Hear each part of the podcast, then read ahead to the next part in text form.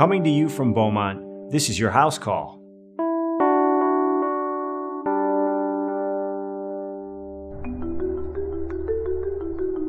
When I was working on the job with my stepdad, I was electrocuted. I was moving the ladder. And I went to pull it back and I felt like it was like a tase, but just so much more electricity. And that's when everything just shut off. All of a sudden, it sounded like a transformer blew in my backyard. So I ran outside and he was on the ground. He was foaming at the mouth. So we turned him over and then we started CPR. You just heard audio of Caitlin talking about how she reacted quickly to finding Michael down, not breathing and without a pulse. Michael was extremely fortunate to survive. He was taken to a Beaumont ER, and it's no doubt that he would not have survived if not for having Caitlin there to provide high quality CPR at the scene of the accident. Simply put, Caitlin is a hero. So, what does it take to save a life and be a hero to a person like Michael? That's what we're here today to find out.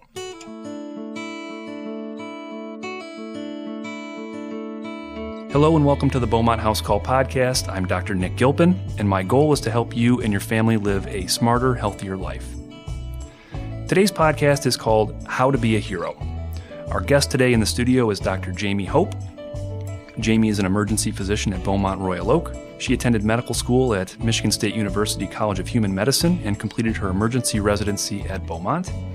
Dr. Hope is also a reputable teacher, speaker, and author. She speaks and writes on a number of valuable topics, such as cultivating and sustaining healthy habits. In the conversation today, we'll hit on several topics. We'll talk about a number of practical life saving situations that a hero can have in their toolkit. We're also going to talk about how timely recognition of a potential impending disaster, such as how to recognize the early warning signs of a heart attack or stroke, could save a life. Finally, we'll get into some effective ways that you and your family can learn the things that we talk about here, whether through community events or online resources. And with that, I welcome Dr. Jamie Hope to the podcast. Thank you so much for having me. It's a pleasure to be here. Yeah, this is great. So, Jamie, you are an ER physician. Yes. I think that qualifies you as a legitimate hero. Oh, well, thank you. Did you do anything heroic at work this week? Well, of course, that's a, you know, typical day for us. We get to do some amazing stuff. It's a privilege to get to serve and take care of patients. Nice. Let's walk through a few situations. I think that this is going to really be the the bulk of the podcast today um, that someone listening right now could encounter. So I'll go through a situation, and you can walk me through how a hero would respond in that situation. So let's start with a with a, a, a good one. Let's start with you're you're at a restaurant and a person sitting near you starts choking. What do you do? Yes, this is a fairly common scenario. So, the first thing that you're going to want to do in this instance is ask the person if they're okay. If they're able to speak at least some type of words, you know that their airway isn't completely obscured, mm-hmm. and you ask them if they would like help, if they feel that they need help if they are unable to even speak at all and kind of do that universal sign where they put their hands at their neck and throat, that, yep. that choking sign we all know, that's a sign that it's impacted their airway. And the longer it's in there, the longer their oxygen is going to be cut off. Mm-hmm. So it's really important in that instance to do something like the Heimlich maneuver. Okay, talk me through that. So you want to be standing behind the person and you want to put one fist of your, you know, one hand into your fist. So you've got your two hands kind of clenched together, one in a fist and one hand wrapped around that fist. In that area, right where your ribs meet your sternum at the top of your stomach in the middle, you're going to want to put your fists in from behind them and very quickly and forcefully push inward and upward. The idea is you're shoving that food bolus out. Not so you're not pushing on their chest bone, you want to make sure you're pushing on the stomach. And with that upward thrusting, to help them expel that in some cases right onto the table. Sure. It's part of the thing. It's a messy thing. That's success. Yeah. Yes, that's success. And then give them an opportunity, sit down, catch their breath, and ask them again how they were doing. Sometimes there can actually be more than one piece in there. Okay. How many um, how many quick thrusts should I give when I'm doing the Heimlich maneuver? As many as it takes? As many as it takes to get it out. Okay. If they collapse, then you're going to want to lay them onto the ground and you can continue that type of thrusting motion from the front. You don't want to try and hold them up if they go unconscious. Okay. And if you do a few thrusts and you're not able to get success and they're still choking, that's when you want to look directly at someone else and indicate, I need you to call 911. Okay. And obviously, we'll, we'll get to, to you know emergency response in those types of situations. But is there a difference for how I should approach someone if it's say a, a child or a toddler as opposed to an adult in this situation? Yeah, there's a little bit difference in terms of the mechanism. A, a, larger child, you would do just one hand, not necessarily the other hand wrapping around a fist. Keep in mind, we're trying to expel the food bolus, but we're not trying to harm them. And then with babies, there's a combination where you lay them across your arm do the pressure there. And for that, that's something particularly people who are around babies or work in childcare. That's a really important skill. I would encourage people to watch videos and take classes to make sure they're very comfortable. Mm-hmm. Have you ever done the Heimlich? I have. Yeah. Never at work because they don't usually get to us that quickly. But yes, in, in public I have. And then once on my very own son. Wow which I'd have to say was probably one of the most stressful things. Holy smokes, I bet. Yes, he was a he was a toddler. I was sitting right next to him when he choked, but the the problem was my right hand was in a cast. Oh wow. Having recently broken it and he was tied in a 5-point harness in the high chair for safety. You know, so things move quickly, but you just have to, you know, take a deep breath. Do what you got to do. Focus on what's most important and get it done let's talk about what happens. And we were kind of segueing in this direction, but when a, when a person suddenly collapses and stops breathing, so that could be your choking victim who mm-hmm. your, you know, your Heimlich maneuver was unsuccessful, but let's just imagine a scenario where you're, you're in a room with someone and they go down. You, maybe you don't know exactly what happened, but now they're not breathing. Walk me through your approach. So, with a witnessed arrest, you can call for help immediately, particularly if there's someone else. Here's an important point I think people in the chaos can sometimes forget. When there's so many people standing there, often nobody acts mm-hmm. because they're just waiting for somebody else to act. So the first part of being a hero is to step forward. Right. Do it. And then assign someone a role. If there's a crowd of people standing there and you say, call 911, everyone's going to look around at each other and say, well, are you going to call? Are you going to call? Point at someone. L- literally point at someone and say, you call 911. Mm-hmm you go find an AED, mm-hmm. you know, assign roles and tasks. People feel very comfortable when they know what to do in that situation. Very good point. Excellent point. What next? So you want to immediately check the patient, kind of, you know, give them a little shake. Hey, are you okay? Are they responding at all? If not, you want to immediately check for breathing and pulse. That's going to be your most important step. Because sometimes somebody is unconscious for other reasons. Maybe they've had a seizure, maybe they have fainted. Mm-hmm. So starting chest compressions in those situations would not be appropriate. Right. So you want to check for the breathing and pulse first before you. We have had a few instances of some broken ribs where people got a little carried away, but still, I would rather them err on the side of trying to help someone, trying to save someone. Are we still teaching ABCs? Interestingly enough, we are we have rearranged the alphabet. Okay. So the ABCs, for those of you who haven't taken a course in a while, it's airway, breathing, circulation. Mm-hmm. We were always taught to take the airway first and the breathing and then the circulation. What we have found through all of these studies with high quality CPR, now it's CAB. Sorry, Sesame Street, we had to move your letters around. But so it's for circulation, then airway, then breathing. Okay. What that means is the priority is not giving the breaths, it's the chest compressions. Keep that heart beating. It is. yep, we always say it's the chest compressions, it's the chest compressions, it's the chest compressions. So that's the thing that you need. And the quicker you start that, the quicker you're helping the patient's blood recirculate and giving oxygen to their vital organs. Mm-hmm. Now, I remember um, God, it feels like a long time ago when I was doing my ACLS and my my life saving training. There were these ratios of how many chest compressions you would give and how many breaths you would give. And in the heat of the moment, I imagine it can be a little bit challenging. Is it really important for me to be fixated on ratios, or am I just giving high quality chest compressions? No, fixating on the ratios is not important. It's you know it's 30 to 2, 30 compressions to two breaths, mm-hmm. unless you're talking about a child. But really that almost turns people away from being willing to help a stranger because you feel like you have to put your mouth on theirs.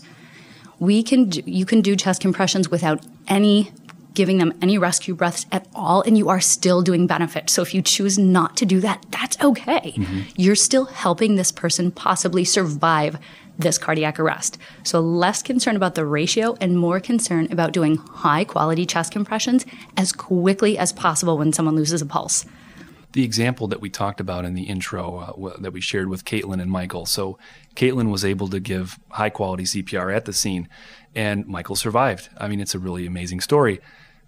How good is bystander CPR in real life? You know, it makes a difference. The more training somebody has, the more they help. There's a there's a quote that I love, we don't rise to the occasion, we fall to our highest level of preparation. Hmm. So doing something like taking a class, watching videos so you know how to do it is going to help you so much so when that situation happens, you have that preparedness. So bystander CPR makes a substantial difference. In the United States, there's about 350,000 people per year who have an out of hospital cardiac arrest. But the survival rate for that is only 10%. percent mm hmm And of those 10%, the vast majority are people who got bystander CPR. The quicker, the better. It can double or even triple the survival odds just from having somebody put their hands on the chest and keep circulating until help can arrive. Good point.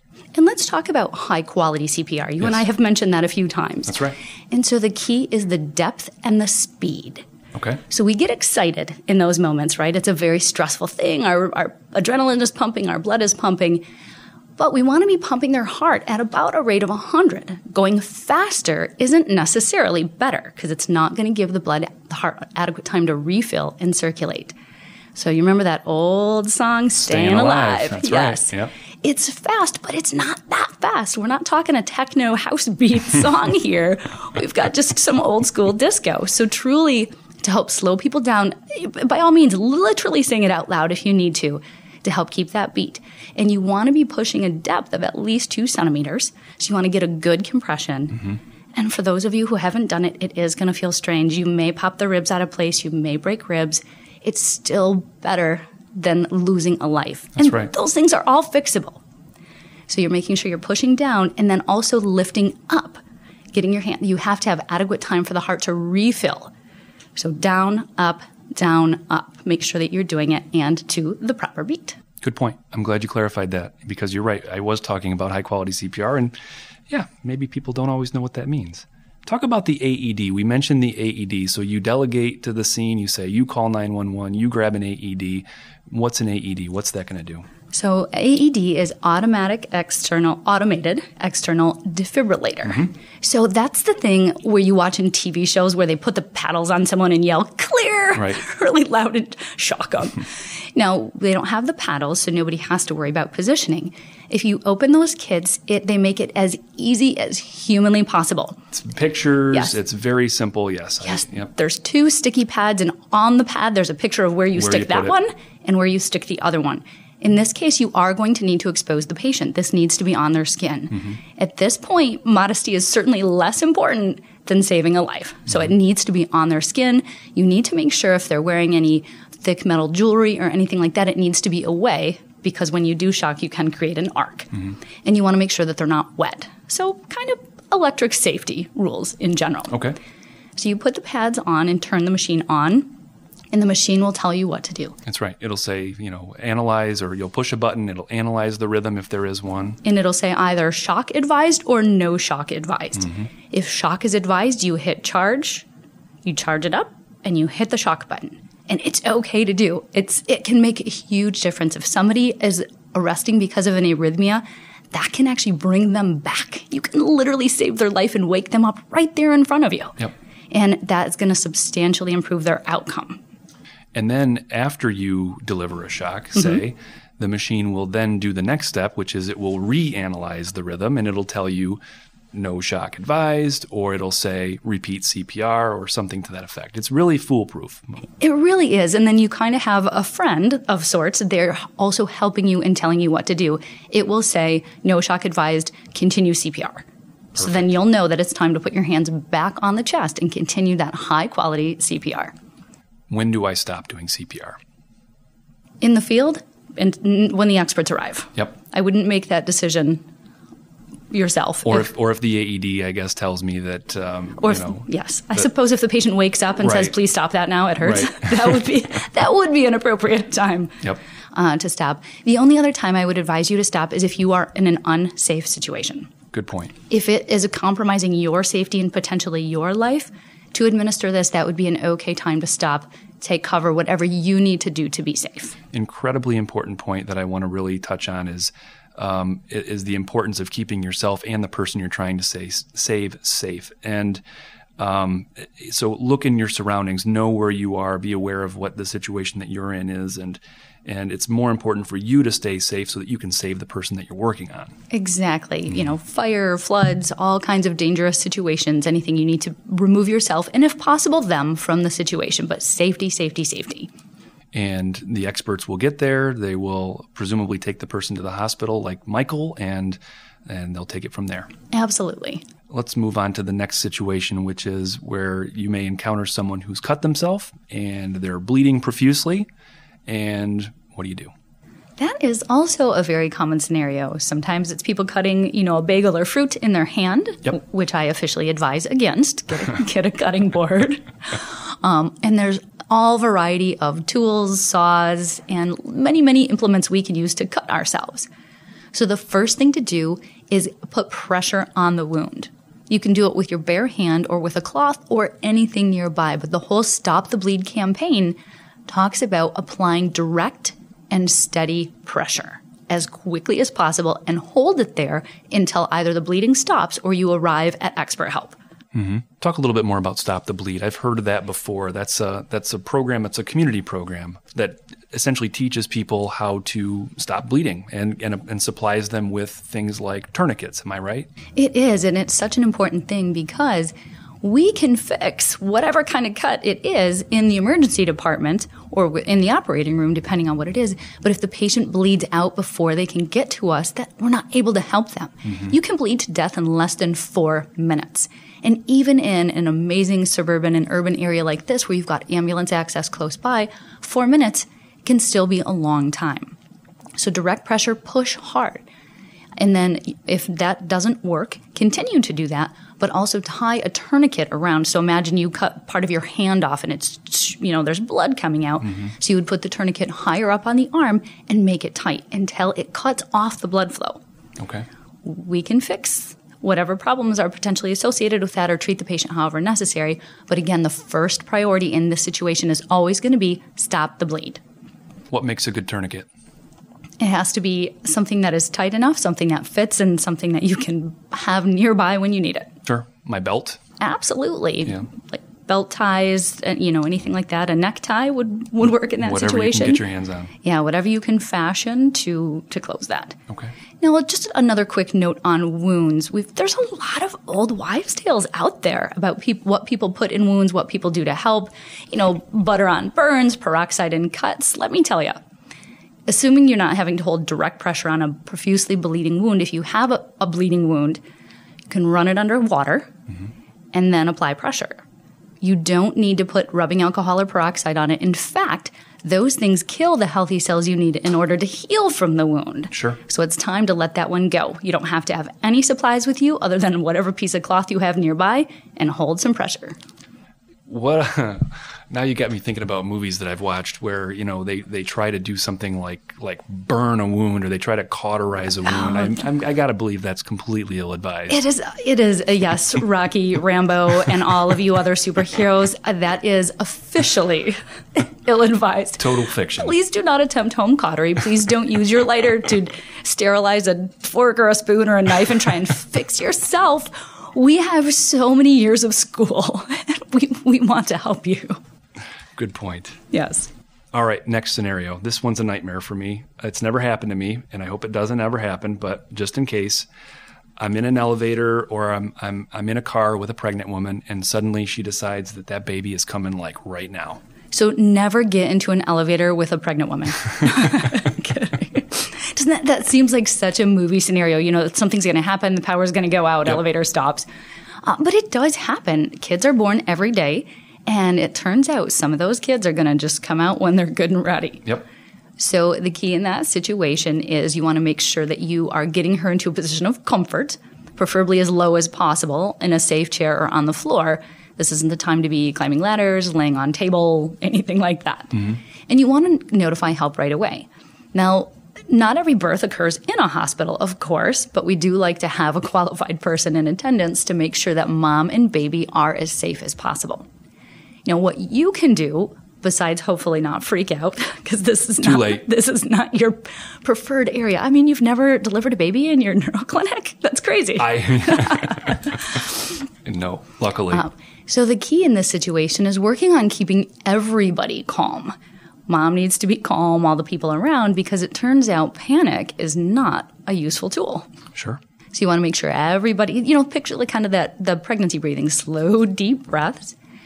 I wouldn't advise somebody to push because you don't know the situation, you don't know what's going on in there. But there will be some times when mom says, "I feel I have to push." I mean, her her body's in charge, and do whatever you need to do to just keep her safe. Try and keep things until the professionals get there. But if the baby comes out, you're going to want to get them in a cloth, you know, some type, you know, shirt, towel, coat, anything you can to help cushion and protect them. Mm-hmm. And uh, while you wait for help to arrive. And I don't need to do anything with the cord, and I don't need to do anything with the placenta. I don't need to really do anything. I just No, I think bystander placenta delivery might be a little too much for people. But no, the, the cord doesn't have to be cut immediately. In fact, there's some literature that says delayed cord clamping can be beneficial. okay. And so, but the, the worrisome scenario is if mom has severe bleeding after the birth. Sure. That is a true, true life threatening emergency. Mm-hmm. And as with even with cuts, somebody can hemorrhage out in just a matter of minutes. Right. Best that you can do, because we administer medications, we have procedures, potentially surgeries that we can do. Um, in the field, all you can do is just push down Hold pressure. push down on the uterus, on the belly, so below the belly button, kind of between the belly button and the pubic bone, just push down and just wait, you know, wait until help gets there. Okay. I feel better now. And then congratulate her on the delivery of the baby. Of course, maybe maybe she'll name it after you. I still don't want it to happen, but I, I feel better prepared. Yes. All right. Um, sort of topical, but um, let's talk a little bit about a situation that might involve, say, an active shooter. So um, I guess I'm thinking less about how to deal with the shooter. Right. Um, don't be that kind of hero. Please, yeah, that's a whole separate topic. But let's say we've got a situation where maybe there's multiple injuries or there's, you know, penetrating traumas or whatever that might be. What can I do in that situation? Yes, I wish that this was something we never had to talk about. Agree. But unfortunately, as it's increasing in complexity and becoming more common, this, there, there is a potential danger. So the first thing, again, start with scene safety. If the shooter has been neutralized with whatever means, you know, whatever that scenario is, if they're no longer shooting and no longer a threat, then it's okay to start helping people. Okay. To put yourself in the line of fire to help somebody is is not the best thing to do because then you will also be injured. There will be more people and less helpers. Mm-hmm. So take cover, whatever you need to do for safety. There's the ALICE training that you know don't be scared, be prepared. Teaching people how to, you know, try and divert, hide, and only fight back as a last case scenario. But Right. but that's a separate talk. This is okay. Say the shooter is neutralized; they're no longer a threat. Now you've got gunshot victims all over. You want to make sure that somebody has notified the authorities. You assume they would have, but mm-hmm. you want to make sure. And then in this case, again, think stop the bleed. Stop the bleed, stop the bleed. So when somebody is bleeding, you hold pressure. You may not be able to help more than one person at a time. So you want to find, some, you know, find somebody who is bleeding and help them. While you're holding pressure on them, talk to them. Look at them in the eye. Say, we're helping you. I'm gonna, I'm here for you. We can do this together. You want to encourage them to be as calm as possible, which I imagine is not easy Right. in this situation. You're Right. also reassuring yourself, but yep, hold pressure, stop the bleed. Good. And then anyone who can potentially be evacuated out of there, there's, depending on how many victims, there's a limited number of ambulances. So the sickest people that can potentially be saved need those ambulances. So people who have less severe but serious injuries can potentially arrive to the hospital in other ways. In any other scenario, I would never advise driving someone who is very seriously ill, unconscious, or has been shot to the hospital yourself. But only in a mass casualty situation where the number of injured people outstrips the resources, that would be the only time that we would consider using private transportation to get somebody to the hospital just to get them the access to resources. Good point. Let's talk a little bit for a moment about um, early warning signs. So, for instance, um, what are some of the early warning signs of a heart attack? So the the person hasn't gone down, they haven't stopped breathing, but something clearly is going on. What are things that I should look for in that situation? Yes, generally, for a lot of scenarios, before they go down, there can be some warning signs. So, anything when somebody's having chest pain, is potentially worrisome, especially if they've not had an evaluation. Chest pain is something that we take seriously in the emergency department. As you can imagine, there's a lot of pretty important organs in the chest, mm-hmm. ones you're not going to want to live without. So, chest pain, but it doesn't always have to be pain, like a stabbing, sharp sword through the chest. Sometimes you experience pressure, mm-hmm. heaviness, tightness, palpitations where you feel your heart beating fast, a change in your breathing. You might feel sweaty or nauseated. And a lot of patients describe what we call a sense of impending doom. So the patient will tell you, as they're kind of holding their chest, something is wrong.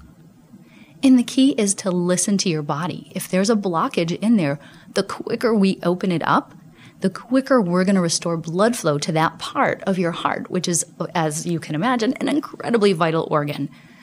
So, with those early warning signs, time is of the essence. I would much rather somebody come into the emergency department for an evaluation for chest pain and get to say at the end of it, great news, everything looks fine. I'm so glad that you came in to get this checked out versus telling somebody they're going to have permanent damage or even death as a result of waiting too long. Mm-hmm. So I'm going to call EMS or I'm going to transport myself or have someone transport me to the emergency room for an evaluation. Is there anything I can do in the meantime if I think I'm having a heart attack or if I think my friend is having a heart attack? Yes, number one, please don't drive yourself. okay. I can't tell you how often that happens. Someone's like, oh, I was feeling really dizzy and having crushing chest pain, so I drove myself my here. Yeah. No, now you're now you're having a heart attack and a car accident. Good call. That's a lot of extra things you don't really need. So number one, definitely don't drive yourself. The reason it's beneficial to call EMS is because they, unlike your friend, EMS can administer medications, sure. check an EKG in the field, and can call ahead to the hospital saying, this person is having a heart attack. We will actually clear the way to get you to a cath lab or treatment as quick as possible. So the sooner we get notification, the better. So don't drive yourself. Mm-hmm call EMS. They can give you medications, they can administer treatments, they can check you. They are experts, they are wonderful. There are resources in the field, and then they can get you to us quickly and safely as possible. Good advice. Let's talk about recognition of a stroke. So a little different, but um, but probably similar rules apply. Talk about how we might see a stroke in someone. Yeah. So again, timing is the key here. You want to get help the quicker the better. So in a stroke, we say time is brain. Mm-hmm. In the same way, in a heart attack, we say time is heart muscle. So the further along the stroke goes, the more damage that part of the brain is going to get from the lack of blood flow and oxygen. So we ask people to recognize those signs as quickly as possible. So you're looking for a change. So imagine drooping in one part of your face, yep. difficulty using half of your body, any of those things, a change in speech, slurred speech, or sudden onset, really severe vertigo or spinning sensation. So some, something that makes somebody altered. So again, you want to call for help as quickly as possible in this scenario. There are certain interventions that need to be done very timely, and the quicker the better. So as soon as you start recognizing those symptoms, you want to call for help right away. What is that abbreviation for recognizing a stroke? It is FASTER. FASTER. Tell me about FASTER. So, what it stands for, so the F is for face. So imagine a facial droop and you know a change in the way that somebody appears. So when you smile, both corners of your mouth normally turn up, but in a stroke patient, the face might look different as in one side of their face isn't able to turn up the same way as the other. Okay. A is for arms. So are they having weakness in one or their arms? Okay. The S is for stability. So either due to dizziness or weakness, they might have difficult time walking. Okay. T? T is for talking. So the speech changes and can potentially become slurred or confused depending on what part of the brain is having the stroke. E? And the E is for eyes. So a change in their vision or in the way that their eyes look. And R. And that leads us to R, which is react. So that means if you see any of these signs or symptoms, call 911. Exactly. You want to react as quickly as possible. Now, for heart attack, people always ask, What can I do in the field while I'm waiting? Absolutely, you can take aspirin if okay. you've got it available, not ibuprofen, not acetaminophen. This is very specific to be aspirin. But in a stroke situation, we don't want you to do that because there are two kinds of stroke one where there's blocked blood flow, which would be ischemia, and the other kind, which is bleeding in the brain, which is hemorrhage. So, aspirin, yes, for heart attack while you're waiting. Aspirin, no, for stroke. Let the experts decide that after we get a CAT scan of their head. Great point. Jamie, you have the benefit of four years of medical school and another three years of residency training to equip you to be an emergency physician. And I'm sure you've performed countless acts of bravery and heroism in your job. But I'm listening right now and I don't have time for all that training.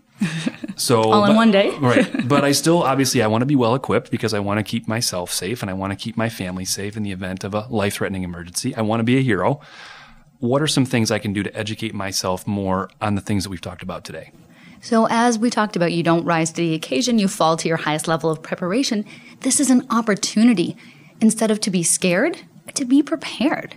You can take classes in these things in, in the community, and it's it's so important. You get you learn how to do CPR. You actually get to do the compressions on a mannequin. You learn how to create a tourniquet. You actually get to practice all of these scenarios. So if something does come up, if it's a loved one or even a stranger, that you feel confident enough to step in and be a hero.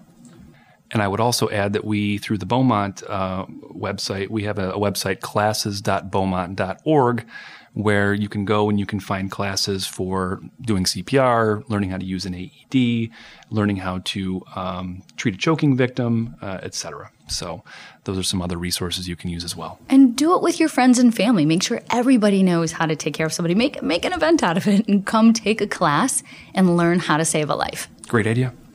That's about all the information we have time for today. I want to thank our guest, Dr. Jamie Hope. Jamie, thank you for coming on the podcast. Thank you so much for having me. I also want to remind you to send along any questions or suggestions to podcast at beaumont.org. Dr. Shah Jahan and I are always scouting out the best questions.